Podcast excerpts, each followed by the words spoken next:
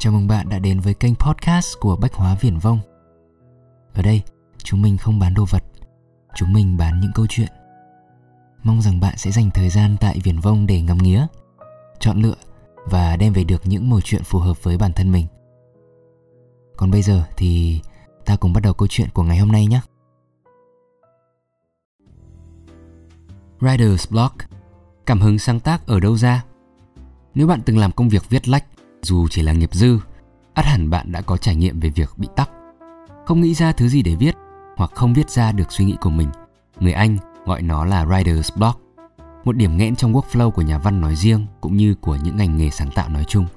Writer thường xuyên trì hoãn việc viết lách bằng những lý do như không có cảm hứng, bị ý tưởng hoặc có ý tưởng nhưng chẳng biết viết ra thế nào. Bạn phải viết ad cho một hãng đồ lót nữ nhưng đã mấy tháng rồi bạn không được nhìn thấy bra mặc trên người thật.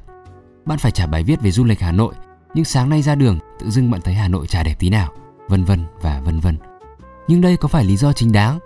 Tại sao người lái taxi không có taxi driver's block? Có ông taxi nào tỉnh dậy buổi sáng và nói Ơ, hôm nay mình không biết lái xe như nào nữa Mình cần phải xem ngay một tập người vận chuyển để lấy lại cảm hứng lái xe Đọc đến đây hẳn bạn sẽ cười thầm vì một chuyện như thế không thể xảy ra được Ông taxi cứ ngồi lên xe là lái thôi, đâu cần cảm hứng Nếu taxi driver's block là một thứ vô lý Vậy Rider's Block liệu cũng vô lý chăng? Nếu ông taxi cứ ngồi lên xe là lái, tại sao ông nhà văn không thể cứ ngồi vào bàn là viết?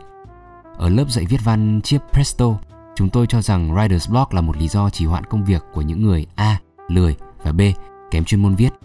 Người lái taxi không bao giờ có taxi driver's block vì quy trình làm việc đã quá rõ ràng. Mở cửa xe, đến điểm A đón khách, trả khách ở điểm B và thu tiền, lặp lại.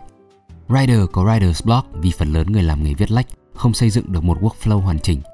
Họ làm việc dựa vào may mắn và những người này đôi khi cũng viết ra thứ gì đó hay ho. Đến khi hết may mắn, họ kêu lên rằng họ đang hết cảm hứng sáng tác và xã hội tất nhiên tha thứ cho họ, họ là nghệ sĩ. Nghệ sĩ thì hơn ông lái taxi ở chỗ phải có cảm hứng mới làm được việc. Vậy, phải xây dựng workflow ra sao cho hiệu quả và làm gì khi writer's block ập đến mà deadline đã bị dí cận kề? Tất cả những câu hỏi này sẽ được trả lời tại Chip Presto, workshop dạy viết văn ở Hà Nội Mời bạn xem thông tin chi tiết về lớp tại chipclass.com. Cảm ơn bạn đã dành thời gian lắng nghe số podcast lần này của Bách Hóa Viển Vông. Hẹn gặp lại bạn ở những số tiếp theo. Xin chào.